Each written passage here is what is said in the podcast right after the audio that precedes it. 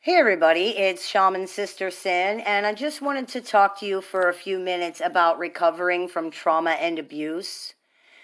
The most important thing about recovering from trauma and abuse is moving these things from inside of you and putting them outside where they belong. It's understanding that this was not about you. You didn't cause it, you didn't deserve it, it's not your fault. Put the responsibility for other people's actions where it belongs on them. This burden of shame and guilt is not yours to carry, so you need to go ahead and put that down. Someone else's inability to hold it does not automatically make it yours. The next time you're blaming yourself for someone else's reactions or their behavior, or you're internalizing someone else's actions, ask yourself two questions did this person have a choice? Could they have chosen to do something else? If the answer is yes, and it almost always is, stop blaming yourself. We all have choices about what we will do and how we will behave.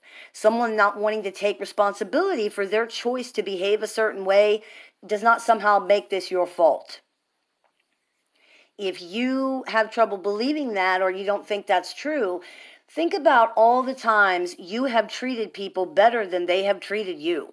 You didn't do that because of who they are. You did that because of who you are. You chose to do that because of who you are. Other people are the same. They choose to do what they choose to do because of who they are. This is very simple, it's very straightforward. You are not responsible for what other people choose to do. Other people are not responsible for what you choose to do. Everybody always has a choice. Take responsibility for the choices you have made, the things that you have done, and that's it. For example, if you call a person a disrespectful name, you're responsible for that. You are responsible for doing that. If they react to that by punching you in the face, you're not responsible for their choice to do that. If someone says you are, they're wrong. They had a choice of multiple things they could have done. That's what they chose to do. That's on them. The concept of each person being responsible for their own actions can be difficult for people to understand. We live in a culture where there's ultimately one wrong person, right? Someone always has to be wrong, and then by default, the other person is right or they're not responsible in this situation. People often automatically assume that if they're not responsible for the actions or reactions of other people, this means that they're not responsible for anything at all. That's false. We are never responsible for the actions of other people, but we are always responsible for our own. What does this mean in practical terms? It means that not taking responsibility for the reactions of the other person doesn't mean that you are refusing to take responsibility for anything. I hear all the time from people who don't want to accept the reality that we're all responsible for our own behavior and actions because they feel like that means they're not reta- taking excuse me they're not taking responsibility for their stuff or that like they're blaming the other person if you really think about it though that doesn't make any sense not taking responsibility for other people's behavior doesn't mean you're not taking responsibility for your own. You know, if you're saying to someone, your reactions are your responsibility, that's not saying my actions are not my responsibility, right? So I want to make sure that that's really clear. Now, it can help us to stop taking responsibility for other people's actions by looking at it as a form of enabling. When we enable other people to behave in a toxic or an unhealthy manner, we're not helping them. When we take responsibility for other people's behavior or their reactions, they miss an opportunity to take responsibility for these things themselves. This is a missed opportunity for growth. You can't force somebody to be responsible, but you can stop making it easier for them not to be. Not only does taking responsibility for the behavior and choices of other people violate your boundaries, it violates theirs too. You are responsible for your behavior only. Your thoughts, your feelings, your actions only. They are responsible for their behavior only. When this balance is upset, boundary violations occur.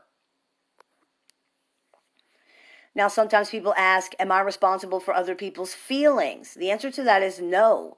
you have a responsibility to other people's feelings, which means you have a responsibility to behave in a way that is respectful of them. But this is only within reason, and you're not responsible for them because you have no control over them and they don't belong to you. For example, blatantly insulting and attacking somebody is not behaving respectfully toward their feelings, and it cannot reasonably be claimed that it is, right? if you're dealing with a narcissist, this is very important to understand because they try relentlessly to force other people to take responsibility for them, for their thoughts, for their feelings, for their actions.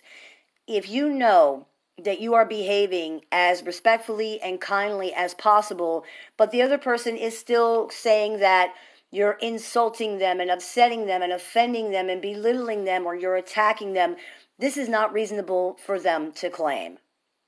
Don't allow yourself to be forced into taking responsibility for somebody else's feelings. This is always a losing situation because they don't belong to you and you don't have any control over them.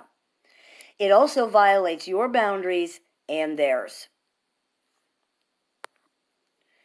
Healing codependency and the wounds that come along with trauma and abuse requires practicing radical responsibility. This means that you only take responsibility for your own thoughts, feelings, and actions. It means that you stop trying to manage, control, or take responsibility for the thoughts, feelings, and actions of others, and that you stop believing they are supposed to do this for you. So, what would that mean, or what's a good example of that? The dynamic we often see with narcissistic people is a very good example of that the narcissist expresses the opinion that someone's not good enough or caring enough or compassionate enough or whatever they're saying. And so instead of taking this for what it is, which is the opinion of a person who has an agenda, who has perception problems, who cannot receive or understand love anyway, people immediately betray themselves or sacrifice themselves to keep trying harder and harder in an effort to change or control this opinion because they are seeing it as defining them or that this is about them somehow. It's not. It's about the narcissist or any other person. People's opinions and their feelings are based on a lot of things. Some of it's your behavior and some of it is not. So that's really, really important to understand. People pleasing is another good example. People pleasing is actually an unconscious attempt to manipulate other people into feeling about you the way that you want them to feel. It's an attempt to control their thoughts about you, their feelings for you, or their actions toward you so that these things will be how you want them to be. When this doesn't work, people often become very upset or very angry. The unconscious idea is if I do all of these things for you, you have to love me or you have to accept me. If you don't, you're you're hurting me, you're wronging me. You're doing something wrong to me because I deserve that for doing all of these things. I remember someone telling me about her relationship with a narcissist and she said that she kept telling him I did all these things for you. I, I, did all these things for you. How can you treat me this way? And he kept saying, I didn't ask you to do any of that. And at first she was struck by, like, you know, this is so ungrateful. This is so horrible. But eventually she said she finally realized he was right. He didn't ask me to do any of those things. I did it because I believed that it would make him love me. Now, this was not her saying he didn't do anything wrong or that he was not responsible for his own behavior. It was her saying that the way that she was trying to address this problem was unhealthy and was not working. You know, if this is how someone behaves, instead of trying to fix or change or control it because we believe that we're causing it or that it's somehow about us, we need to really accept what this means, which is that this person is obviously not able to give you what you want. Whether it's because they're doing something wrong or because what you want is just not something they can give you. Either way, you're not going to get it to do these things, to overcome these things, to heal these things, you have to overcome any conditioning that tells you otherwise and learn to trust yourself to handle these things for yourself. This is not easy. It's scary. It feels like it goes against your nature. It doesn't, though. It goes against your conditioning. And the freedom on the other side of that is so much better than living in emotional bondage. So I hope that clears a few things up for you. May the Great Spirit bless you, and y'all have a beautiful day.